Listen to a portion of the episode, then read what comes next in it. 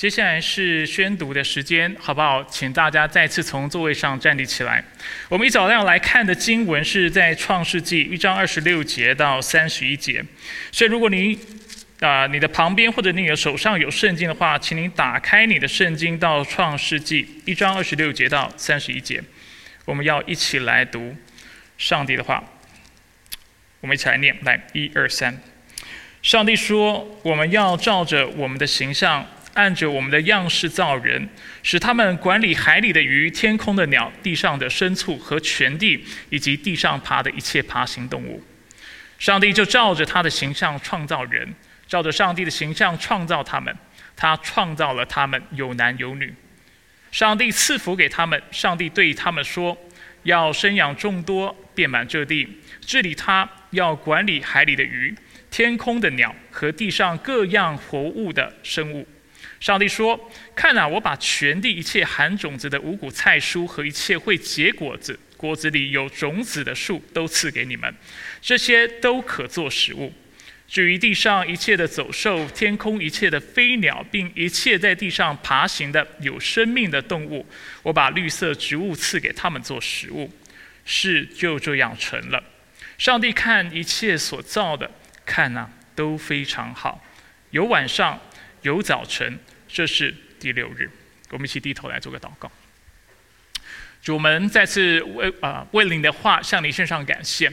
主，感谢你创造我们，感谢你按着你自己的形象创造我们，使我们的生命是有价值的，使我们的生命是有尊严的，并且使我们的生命存在是有意义和目的的。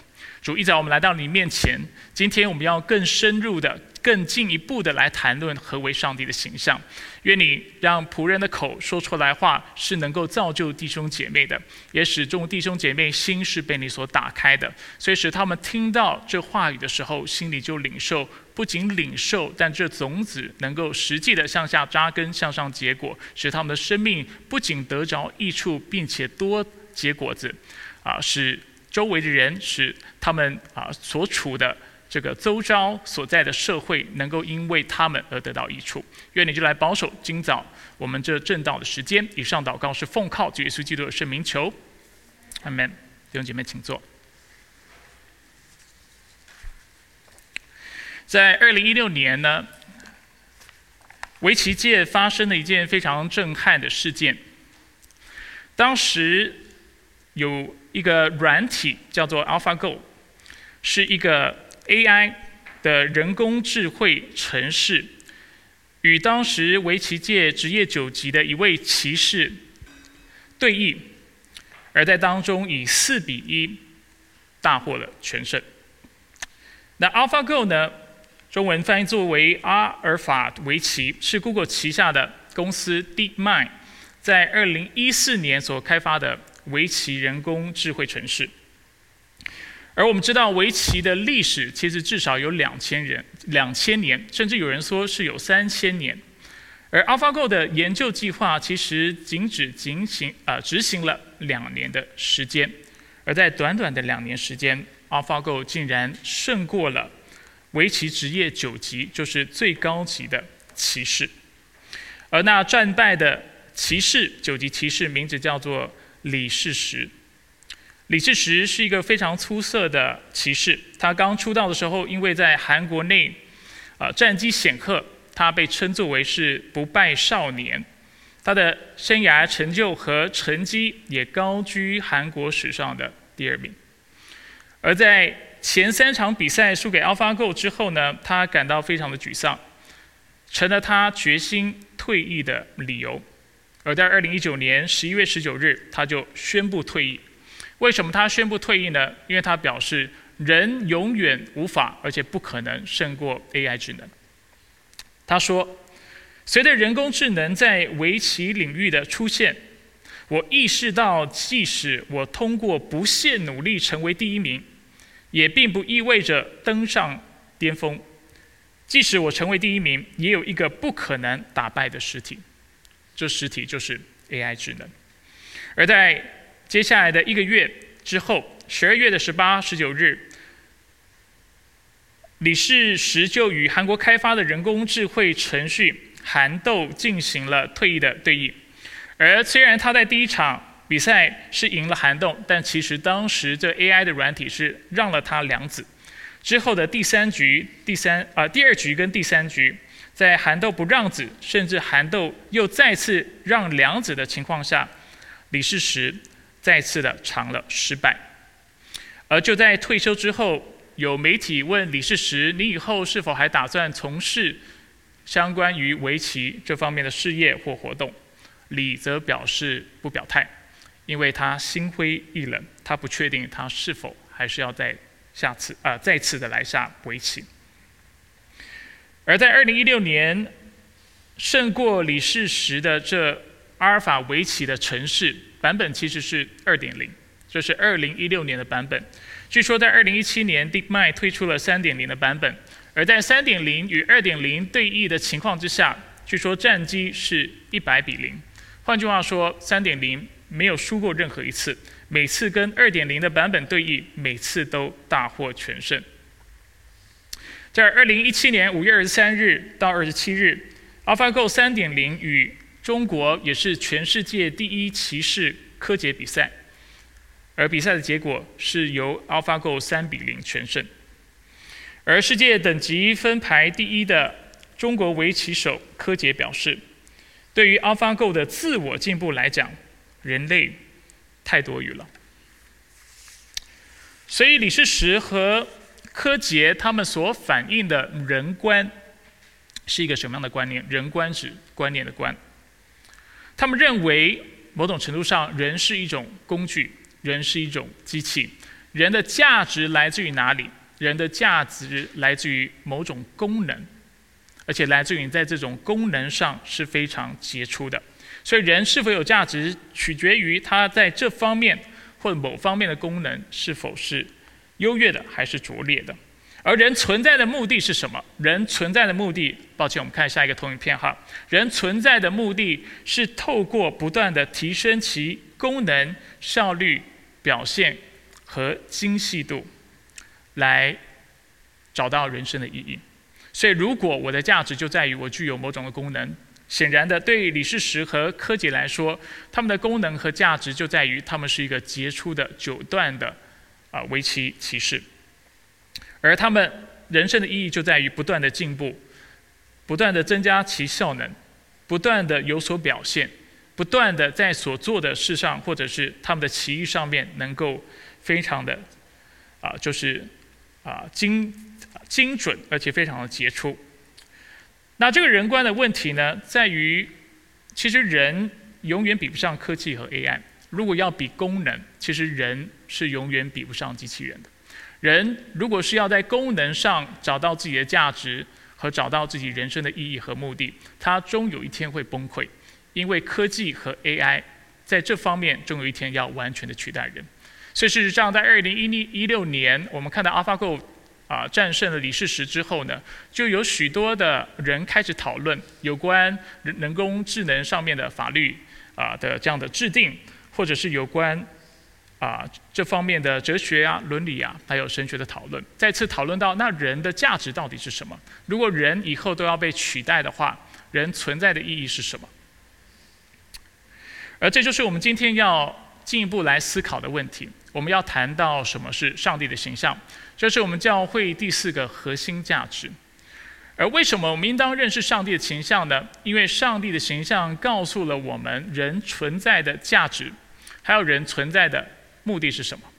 如果我们不是让圣经来掌管我们的心思意念，或者来告诉我们什么样的状态才是有价值的，或者是从神的眼光来看人的生命是什么样子的，我们势必就会从世俗的这样的一个啊方法。或者是从世俗的书籍当中来寻找答案，而在这里，我们已经看到一个人所具可能具有的一个错误的人观。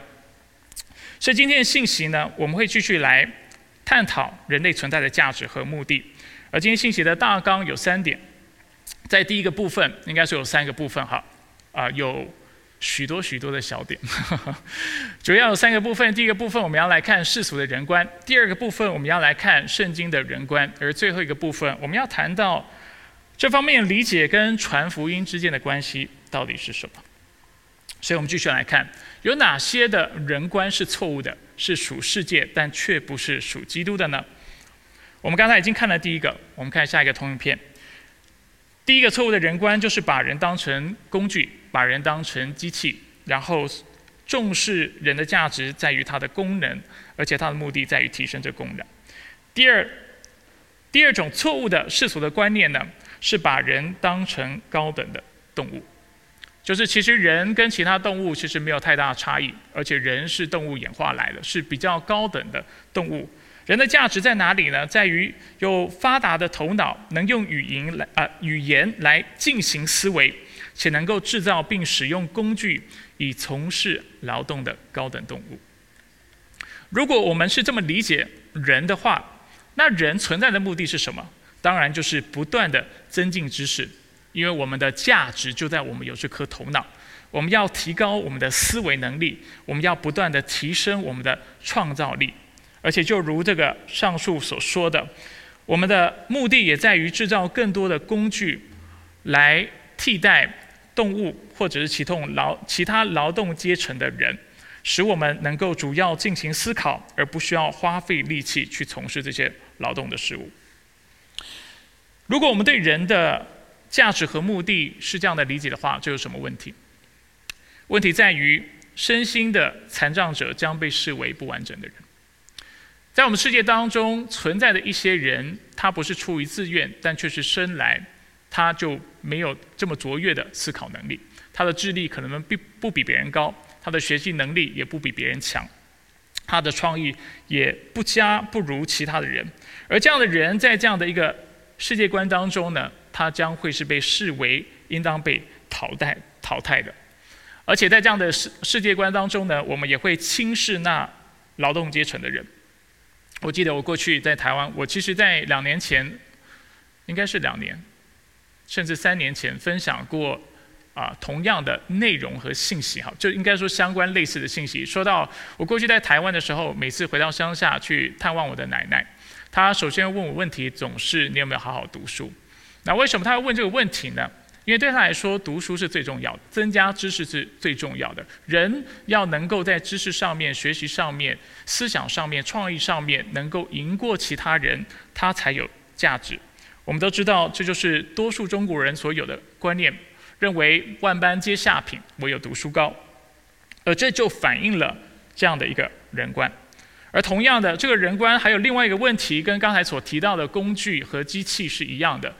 如果我们所追求的只是能够有大量的知识量，能够有思维能力，这其实也是人工智能 AI 还有科技迟早会取代的事情。所以这是第二种世俗的人观。第三种人观是把人当作为经济的存有。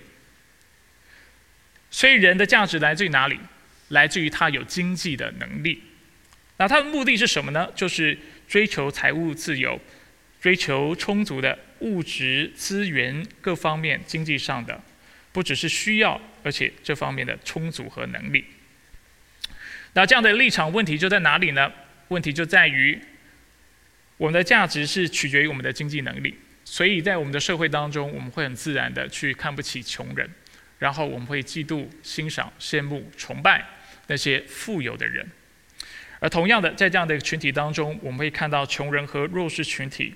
终究要被侵蚀和淘汰，而这也不是符合圣经的观念。第四，第四种观念认为人是一种自由的存有，所以对这样的一个价值观来说呢，人的价值来自于哪里？来自于人有自由的意志，人可以为自己做主，人可以行使自由，并且维护个人的自由。然而，我们都知道这样的一个立场是非常危险的，因为当我们在行使自由的时候，我们很可能去妨碍到别人的自由；而当我们过度的强调，而且过度的想要维护自己的自由的时候，我们就会去轻视一些相对非常有价值的观念和和想法，譬如说牺牲、重视团队、顺服权柄等等，可能对社会有益的这样的价值观。那上述这样的人呢？如果一个人是愿意为群体牺牲的，愿愿意重视团队啊合作的，愿意顺服权柄的，往往在这样的一个群体当中，就是一群重视自由意志的人的群体当中，他很可能就会被攻击，被视作为是懦弱，并且被排挤。而这样的一个状况，也必会导致社会的合作精神非常的低落。事实上，我们都知道，越是重视自由的国家，它越需要非常严谨的律法，越需要法治，因为没有规范人的自由，会是自私的，会造成其他人的伤害。我们要留意，基督教是不反对自由的，我们反对的是放任的自由。所以，对我们来说，我们相信在基督里，我们是得着真自由，我们也重视自由的价值。但是，我们认为这自由需要在真理的规范之下。而对基督徒来说，显然的是在圣经的规范之下。第五种人观是觉得自己是宇宙中的蝼蚁。他的价值是什么呢？他如何看待价值？他认为自己是丝毫没有价值。他的目的，他怎么看待人生？他认为自己的人生是由命运来掌管，他所持有的是宿命论的立场，而这样的立场显然是有问题的，因为他全然否定了人的价值，他是极度悲观的，他对生活很可能也是非常消极的，是没有方向的，是守株待兔，啊，是啊闲懒，然后不结果子的，而且他轻看自己能够对社会。对世界带来贡献，所以我们就先停在这里。所以我们这里看到五个世俗的人观，机器和工具的人观所强调的是功能，高等动物的人观将强调的是知识。当然，我是用一个简化的方式来呈现这呃这些不同的立场哈。经济的存有重视经济能力，自由的存有重视自由意志，而宇宙中的蝼蚁却认为人是丝毫没有价值的。然而，这是否是圣经的教导？显然不是的。圣经并没有否认刚才这些事物的重要性，这点是我们必须要了解的。功能重不重要？就是我们能够有才干、有恩赐，是不是件好事？当然是。能够有知识、有智慧，是不是好事？也是肯定的。有经济能力，是不是使我们能够帮助人？这也是真的。以及我们在基督里是否也追求那属灵的自由，这也是我们追求的，也而且我们重视人的自由、信仰的自由。而同时，我们也同意这种宇宙中的蝼蚁，某种部分上哈，或者某种程度上同意这种宇宙中的蝼蚁的态度，认为人不应该自视过高。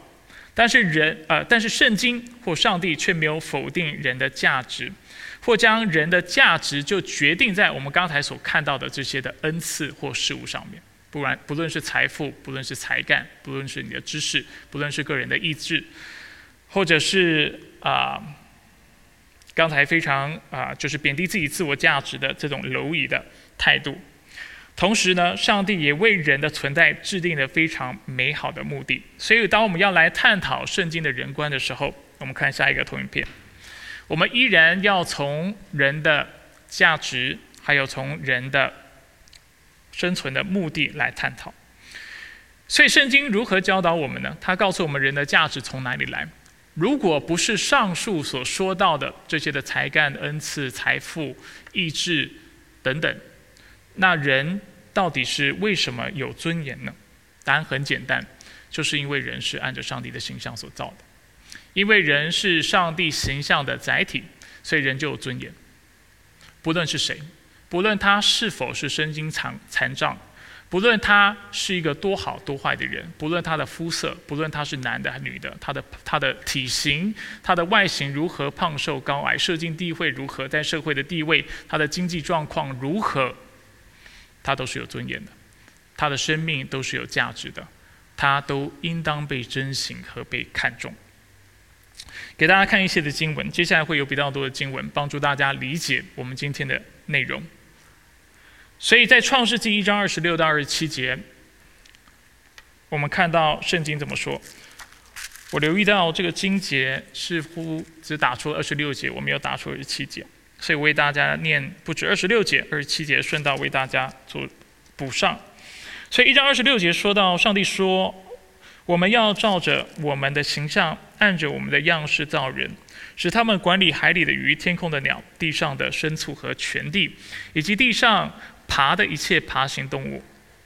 二十七节接着说，上帝就照着他的形象创造人，照着上帝的形象创造他们，他创造了他们有男有女。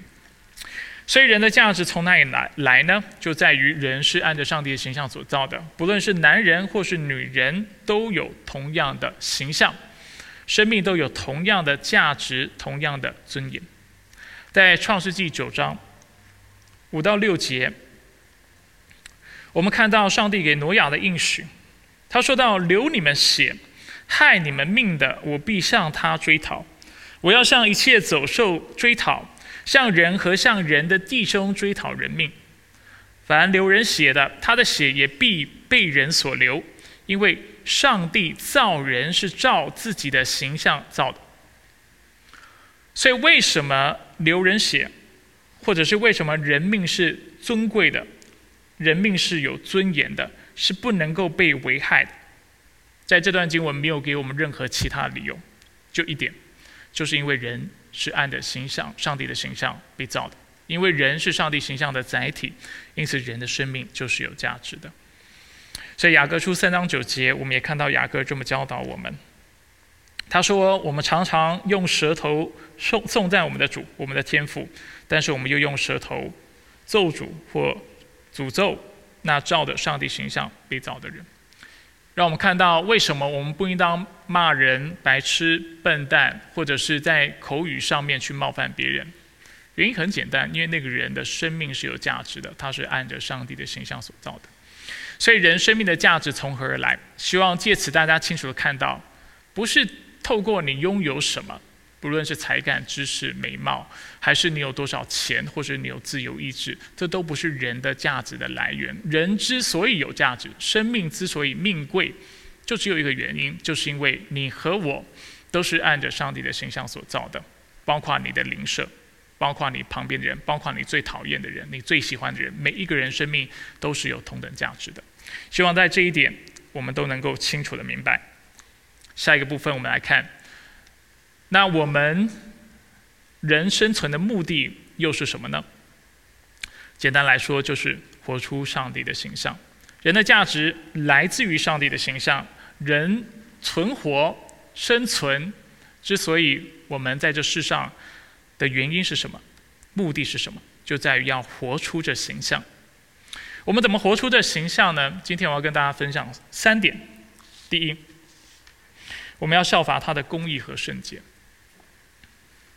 人如何活出上帝的形象？透过效法上帝的公义和圣洁。生命记三十二章第四节是如此描述耶和华我们的上帝。经文说他是磐石，他的作为完全，他一切所行的都公平，他是信实无伪的上帝，又公义又正直。说到上帝的属性，他是信实的，他没有任何的虚假。而且他行出来的尽都是公义，尽都是正直。所以以弗所出四章二十三到二十四节讲到，当人在基督里生命被更新的时候，他应该要有什么样子？他说到：你们要把自己的心智更新，并且穿上新我。这新我是照着上帝的形象造的。这个形象是什么呢？就是有从真理来的。公义和圣洁。所以，当我们说我们要活出形象的时候，当我们在寻找人生的意义、方向和目的的时候，我们要想的不是只是增加技能、增加知识、行使自由意志、赚钱。但是，人之所以不能够被取代，是因为人能够反映上帝的形象。我们不仅在外在外表上面能够追求公义、正直、有道德的生活，并且我们的心里。也能够像上帝一样是正直无伪的，而这是人之所以永远跟机器、跟其他的生物不一样的地方。我们是道德的存在，而这道德指的不只是外在，也是内在。所以经文怎么描述什么样的人是公义和圣洁呢？刚才我已经为你为大家说明了，基本上就是表里如一的正直人这样的一个状态。不过我们继续来看一下其他的经文。我们刚才读到以弗所书是在二十三到二十四节，他其实在二十五到三十二节，保罗就进一步的为我们厘清说明了这有公义和圣洁的形象是什么样子的。他这么说：他说：“所以你们要弃绝谎言，每个人都要与邻舍说诚实话。”说到我们说话的方式，即使生气，也不要犯罪，不可含怒到日落。偷窃的不要再偷，总要勤劳，亲手做正当的事。一句坏话也不可出口，只要随时或随着需要说造就人的好话，让听见的人得益处。一切苦毒、愤怒、恼恨、嚷闹、毁谤和一切的恶毒，都要从你们中间除掉。而且要用仁慈来相待，存怜悯的心，彼此饶恕，正如上帝在基督里饶恕你们一样。所以显然的，在外在上面，我们的言行举止会是反映上帝的公义和圣洁；我们心里面也会有仁慈，会有怜悯的心。我们心里面能够饶恕别人，能够来爱别人。同样的，在哥罗西书三章五到十四节讲到一样的概念。哥罗西书三章五到十四节，大家写下出处就可以了。所以要致死你们在地上的肢体，就如淫乱、污秽、邪情、恶欲和贪婪。贪婪就是拜偶像。所以说到，不论是外表上面的淫乱、外表上的污秽，或者是内在的邪情，我们心中的恶欲，我们心中的贪婪，都是不讨神喜悦的，都不是这个形象应当具有的样子。保罗继续说：所以你们要弃绝这一切的事，就是恼恨、愤怒、恶毒、毁谤和空中污空口中污秽的言语。不要彼此说谎，因为你们已经脱去旧人和旧人的行为，穿上了新人。这新人是照着造他的主的形象，在知识上不断的更新的。所以大家可以看得出来，这段经文跟刚才读的经文是非常相像的。所以你们既是上帝的选民，所以我们要成为什么样的人呢？他说到：我们既然是上帝的选民，是圣洁蒙爱的人，所以我们就应当穿上怜悯，我们应当恩慈。我们应当谦虚，我们应当温柔，我们应当忍耐。这就是使你和 AI、人工智能、机器人、其他的动物、其他的存在不同的地方。倘若这人与那人有嫌隙，总要彼此容忍，彼此饶恕。主怎样饶恕你们，你们也要怎样饶恕人。除此之外，还要穿上爱心，因为爱是贯通全德的。所以这是。第一个活出上帝形象的方式，透过效法他的公义和圣洁。但是圣经的教导不止停在这里，我想让大家看第二点。我们第二个活出上帝形象的方式是透过耕耘看管他造的世界，耕耘看管他造的世界。创世纪一章二十七到二十八节，刚才已经读了二十七节，容我再为大家诵读一次。上帝就照着他的形象创造人，照着上帝的形象创造他们。他创造了他们有男有女。上帝赐福给他们。上帝对他们说什么呢？说要生养众多，遍满这地，要治理他，要管理海里的鱼、天空的鸟和地上各样活动的生物。所以，当人是按着上帝的形象所造的时候，他应当做什么事情呢？经文清楚地告诉我们，他要治理。上帝所创造的这个世界，他要管理上帝所造的万物，其中包括海里的鱼、天空的鸟和地上各样的活物。这是基督徒常常忘记的诫命，也常常忘记我们作为上帝的形象或他形象之载体应当活出的样式。创世纪二章四到八节、十五节，进一步的为我们说明这样的一个管理、这样的一个治理是什么样子的。二章四到八节和十五节，在耶和华上帝造地和天的时候，地上还没有田野的草木，田间的菜蔬还没有长出来，因为耶和华上帝还没有降雨在地上，也没有人耕种土地。耶和华上帝用地上的尘土造人，在东方的伊甸栽了一个盆子啊，一个园子，抱歉，把所造的人安置在那里。耶和华上帝把那人安置在伊甸园，让他耕耘看管。所以我们看到一个场景，就是上帝创造了天地。那个时候是否有花草树木？是有的。仔细留意看经文怎么说。没有的是没有田野的草木，还有田间的菜蔬。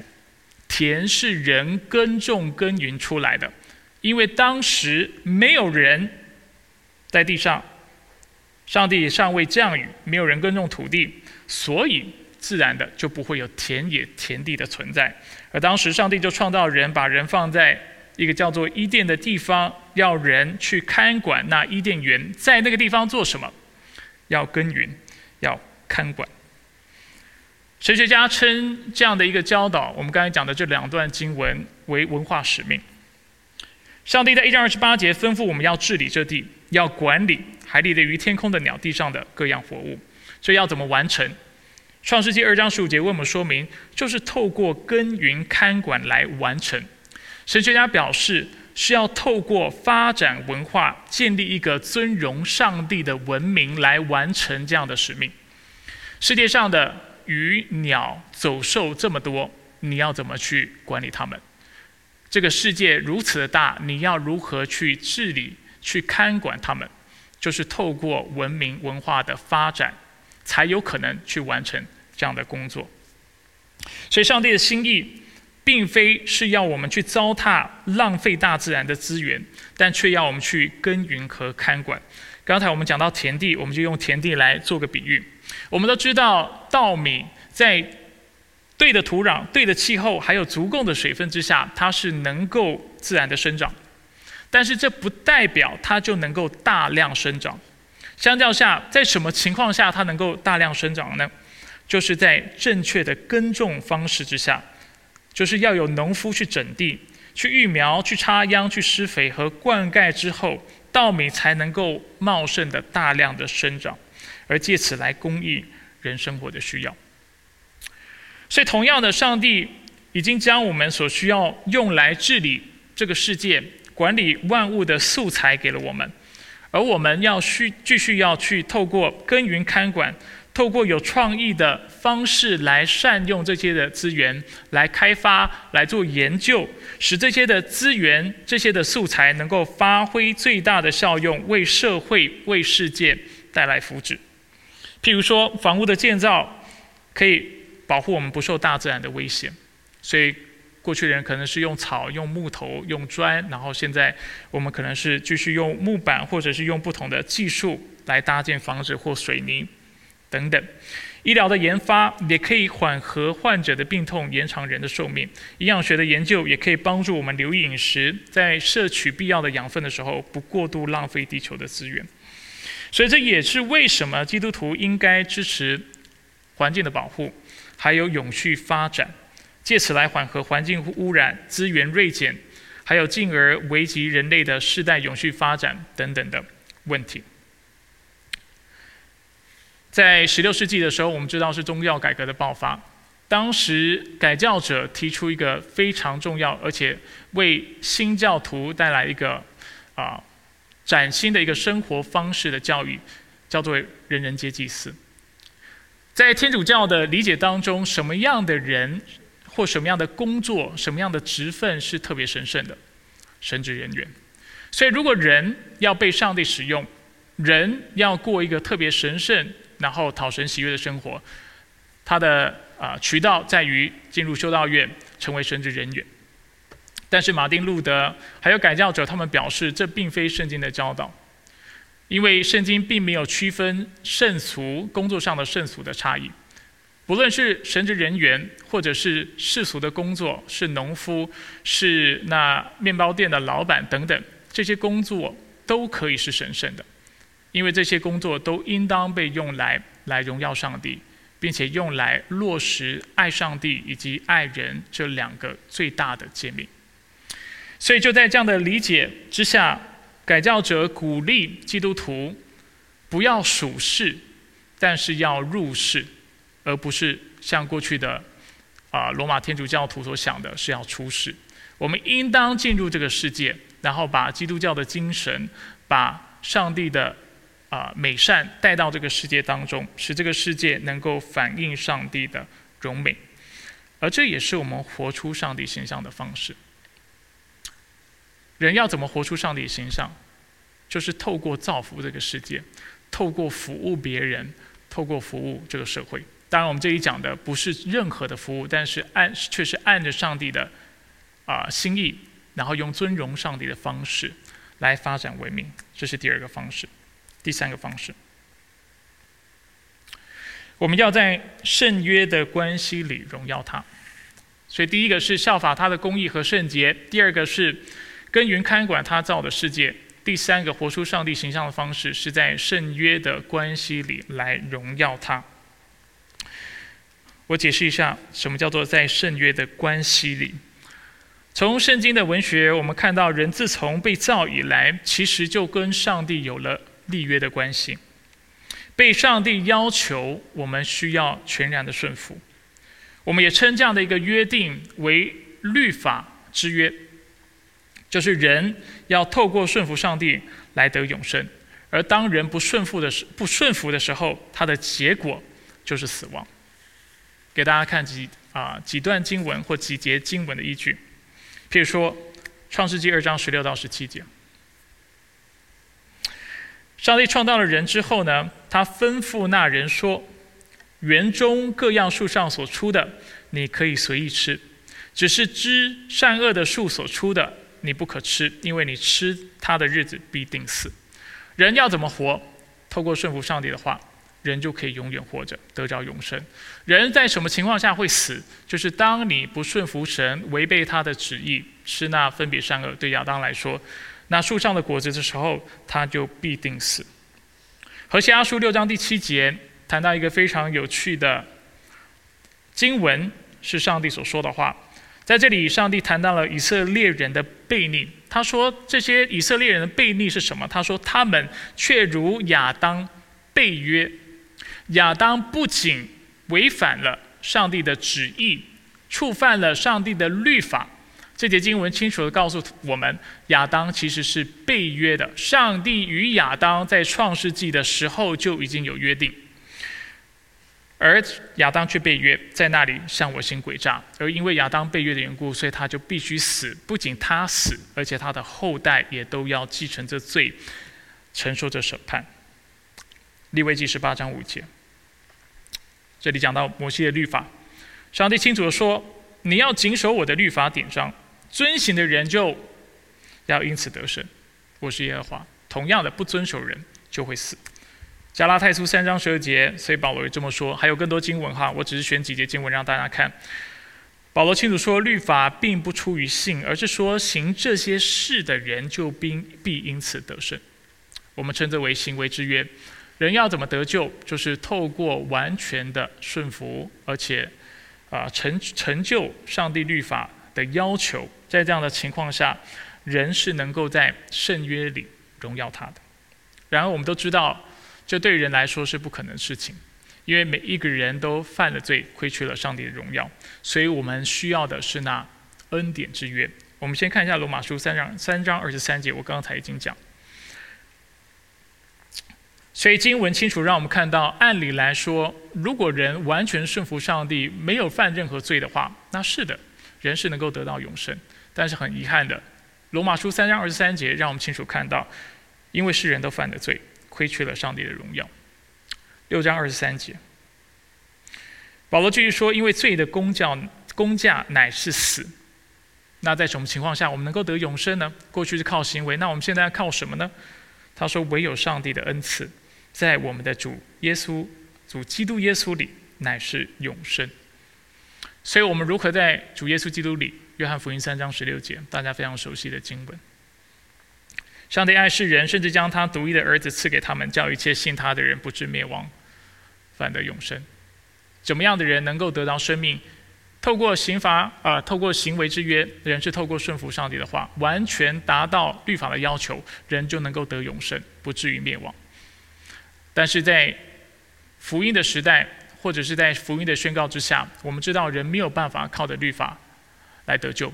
而人唯一的盼望在于相信上帝的独一爱子耶稣基督。所以约翰福音十七章第三节就说：“认识你独一的真神，并且认识你所差来的耶稣基督，这就是永生。”所以简单来说，人要活出上帝的形象，指的就是人要荣耀他。人要荣耀他有两个方法，透过两个方法，人才能够荣耀他。第一是透过那行为之约，就是完全顺服。然后达到上帝的律法的要求，在这种情况下，人才能荣耀他。但是人有办法透过这样的一个渠道荣耀神吗？是不可能的。这是圣经整体的教导。所以这让我们看到，所以我们需要拿恩典之约。在这恩典之约之下，我们之所以荣耀神，是因为我们所信的这耶稣基督将他的义归给我们。他是全然顺服上帝的，他是正直的、圣洁的，他是无瑕疵的那代罪羔羊，为我们死在十字架上。而上帝就将他的义归于我们，使一切信他的人能够在上帝面前讨他喜悦，荣耀他，并且持续的过那荣耀他的生活。所以大家听到这里，应该已经稍微抓到了今天的主题跟福音之间的关系。我们来做个小复习。所以我们接下来要谈，就是今天的主题，就是上帝的形象跟传福音之间的关系。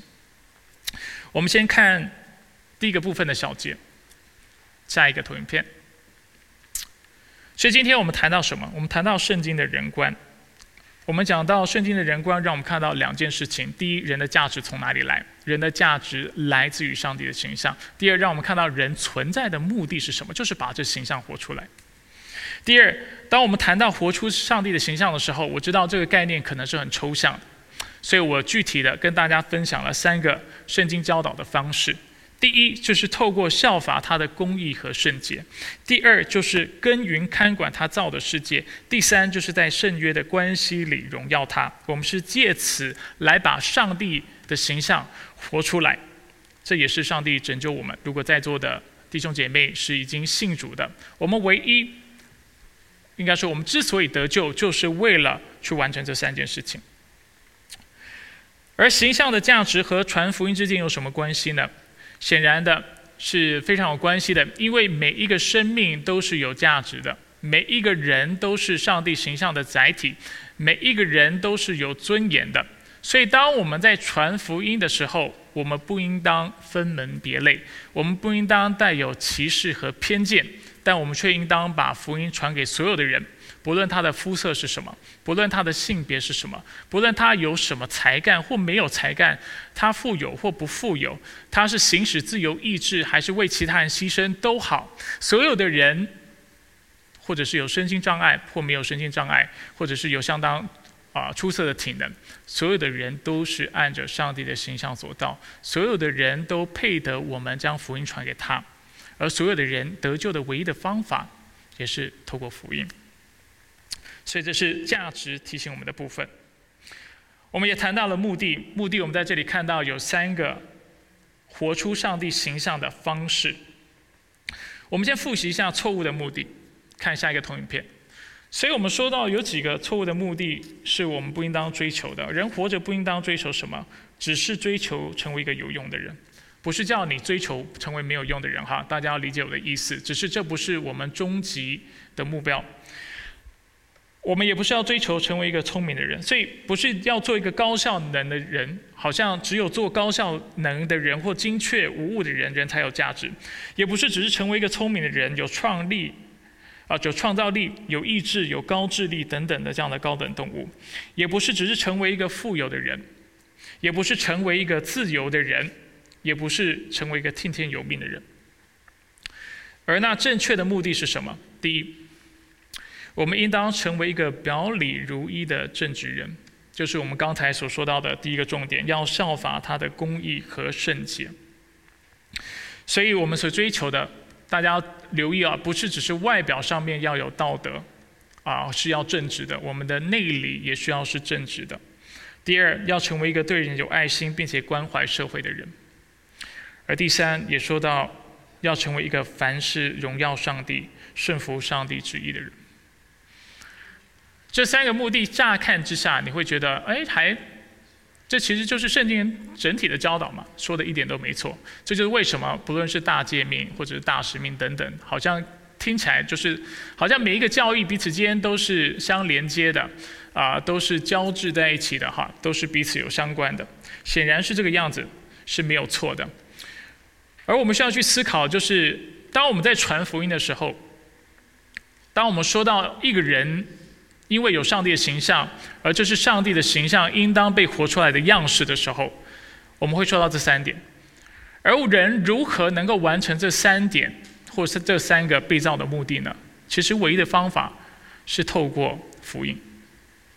我们过去已经说过了，要在外表上面伪装，在外表上面过一个看似圣洁正直的生活，不是不可能的。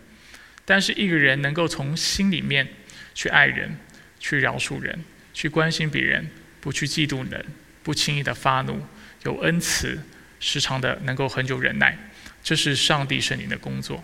若不是透过福音，没有人能够成为一个表里如一的正直人，讨上帝喜悦。第二，我们刚才讲到要对人有爱心，而且关怀社会的人。但是大家要记得，我特别说到是按照上帝的方式来爱人，并且按照上帝的旨意来关怀社会。不是只是你关怀社会，就是活出这个形象，但却是按着上帝的心意，用符合圣经教导、符合真理的方式去对待人，去关怀社会，才是真正把形象活出来的方式。第三，怎么样的人能够凡事荣耀神？如果你不愿意接受福音，就是透过完全的遵守成全律法。然而，圣经清楚告诉我们，世人都亏缺的人。上帝的荣耀，没有人能够做到上帝圣洁荣耀的要求，所以我们只能仰赖另外一个方法，就是透过领受耶稣基督所赐的恩典，就是那福音。只有在这种情况下，我们才能够成为一个荣耀上帝的人，而且继续在这个关系之下，因为与与基督连结的缘故，我们能够继续过那荣耀上帝、顺服上帝的生活。所以这里有两点还蛮值得我们思考，一点跟传福音有关，一点跟我们自己有关。啊，在我带领教会辅导人的过程当中，啊，很多时候我会看到弟兄姐妹心中是闷闷不乐的，啊，会看到弟兄姐妹找不到人生的意义、人生的目标。希望透过今天的教导，你可以清楚的看到你的人生存在的目标是什么。我们过去常说是要荣耀上帝，一点都没。一点都没错。今天我是更清楚的为你展开了这个荣耀上帝看起来应该要有的样式。所以你觉得你人生很空虚、不满足，怕被 AI 取代、科技取代？那你要想，你到底是谁？你到底是什么？你是上帝形象的载体。只有当你意识到这个事情的时候，你才知道你应当把你的资源、时间和专注力放在什么事情上面。什么样的事情使你能够在基督里找到真正的满足？就是当你把这个形象活出来的时候，所以你要做个正直、公义的人。人的喜乐来自于他能够想得正、行得正，说出来的话也能够造就人。当你能够成为这样的人，我相信你会找到人生的意义，你的人生会过得更满足。第二方面，我们要按照神的心意来爱周围的人。我们不是只是想到自己的利益。想到私利，但却是投入在这个世界当中，不论是在公司、在企业、在学校、在社会，在我们所在的这样的一个社区当中，我们都应当去留意大家的需要是什么，而且在当中尽我们所能的去给予、去帮助。而在这个过程当中，你会发现你的人生是有价值的，而这价值并非是因为你借着做事在找到价值，而是因为你很自然的把上帝的形象活出来。上帝本来就要你。去治理这地，要管理万物。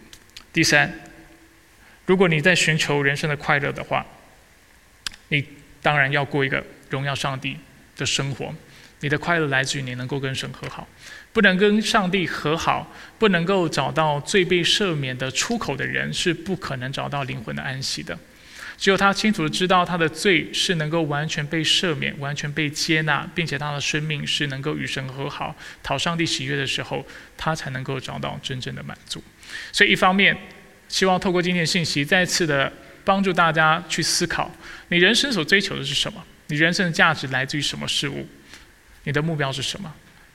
鼓励大家从今天所谈到的这三个目的来思考。另外一方面，当你在传福音的时候，当你遇到一些啊，就是情绪低落、找不到人生方向、人生价值的人，或者是无限的落入在世俗的这样的一个追求智慧、追求才干、追求财富的这样的漩涡当中的人的时候，当你遇到这样人的时候，你要怎么传福音？你要让他知道，上帝起初创造你是按着他的形象造的，这不是你活着的目的。你没有按照上帝的蓝图来过你的生活，你当然会找不到满足。唯唯有你回到神的面前，去明白上帝的话，知道他的旨意，并着并且按着他的旨意来规划你的人生的时候，你才有可能找到人生的满足。在教会当中或在慕道班当中，大家常常看到我用这样的方式切入来谈论福音。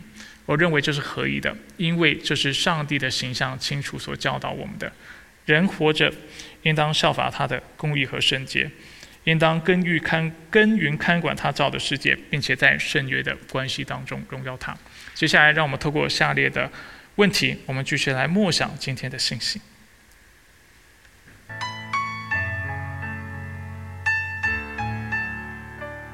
个祷告。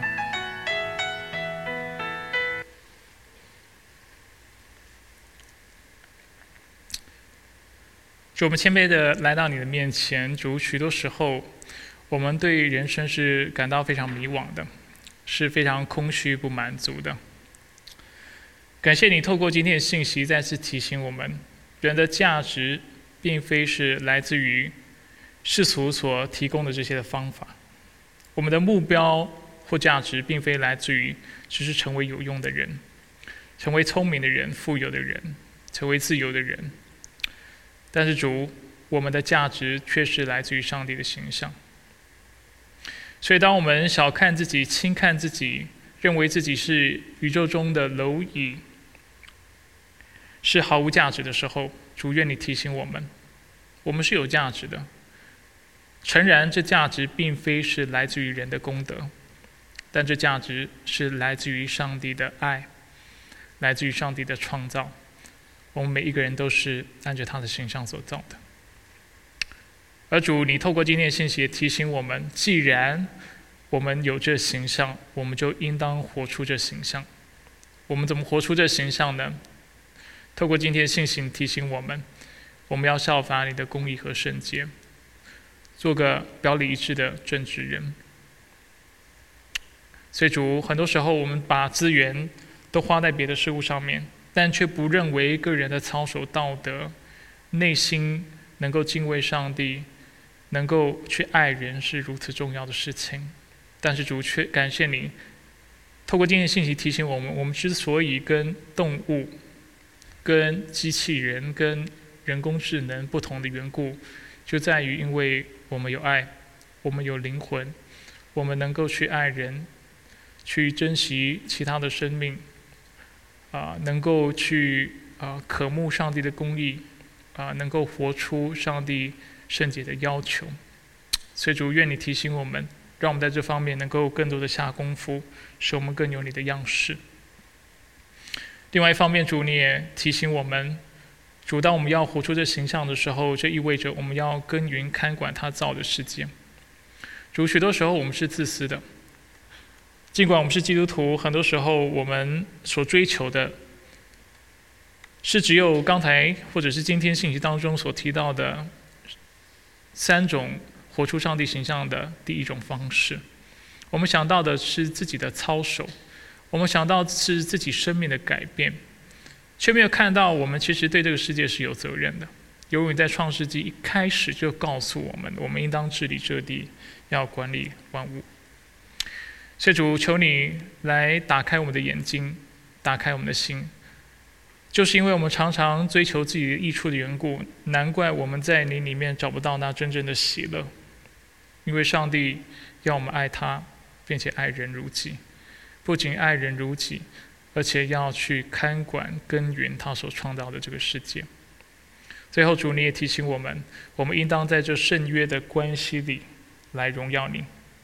过去人在福音被啊清楚的启示之前，主许许多多的人是想要透过行为来荣耀你，但是主我们知道这是不可能的，因为世人都亏缺了你的荣耀，都犯了罪，所以使得我们能够荣耀你的唯一的方式就是相信福音，并且依靠你的福音。